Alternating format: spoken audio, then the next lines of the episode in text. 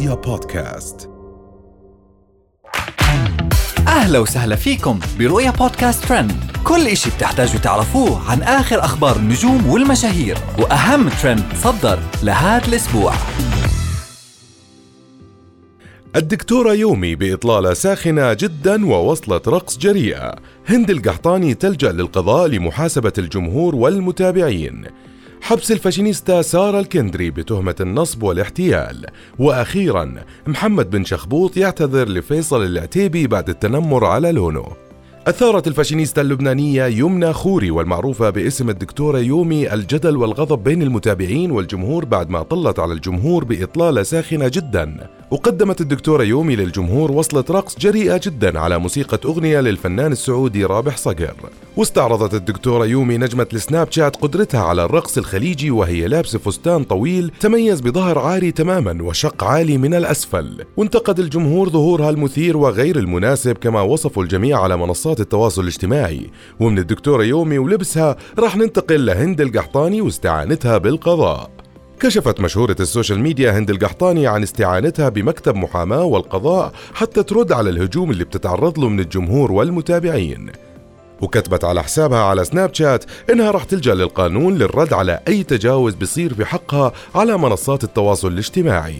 ونشرت هند القحطاني إعلان نص لجوءها لمكتب المحاماة وأكدت إنه القانون راح يكون وجهتها وأكدت أن القانون راح يكون وجهتها للرد على منتقدينها وإنها ما راح تتهاون في هذا الأمر. وتوقع الجمهور أن لجوء هند القحطاني للقانون بسبب تعرضها لهجوم كبير من شخص يدعى العنيزي واللي حلفت إنها ما تتهاون فيه بعد اللي سواه. ومن هند القحطاني والقضاء راح ننتقل لسارة الكندري واتهامها بالنصب والاحتيال. كشفت وسائل الإعلام المهتمة بأخبار المشاهير على ال social media عن قرار الحكم بحبس الفاشينيستا سارة الكندري بتهمة النصب والاحتيال على سيدة ب 37 ألف دينار كويتي. وأثار خبر حبسها الجدل والتساؤل على منصات التواصل الاجتماعي وبالأخص بعد مرور عام على اعتقالها برفقة طليقها البلوجر أحمد العنيزي بتهمة النصب والاحتيال على مصممة أزياء كويتية. وانقسمت آراء المتابعين بين ساخر من وضعها وكثرة حبسها بسبب النصب والقسم الآخر متعاطف مع طفلتها الوحيدة.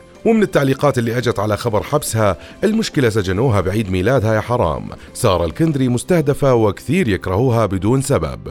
ومن سارة الكندري والنصب راح ننتقل لفيصل العتيبي والتنمر عليه. اعتذر مشهور ال social media السعودي محمد بن شخبوط من مواطنه فيصل العتيبي بعد السخرية منه والتنمر عليه على لونه ونسبه ونشر بن شخبوط مقطع فيديو على حسابه الشخصي على تطبيق سناب شات رد فيه على الانتقادات ضد العتيبي من الأشخاص اللي أساءوا إله واتهموه بقصد السخرية منه.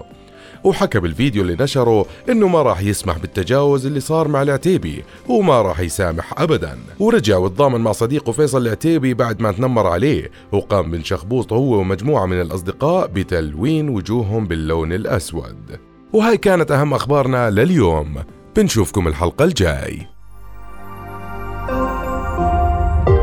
رؤيا بودكاست.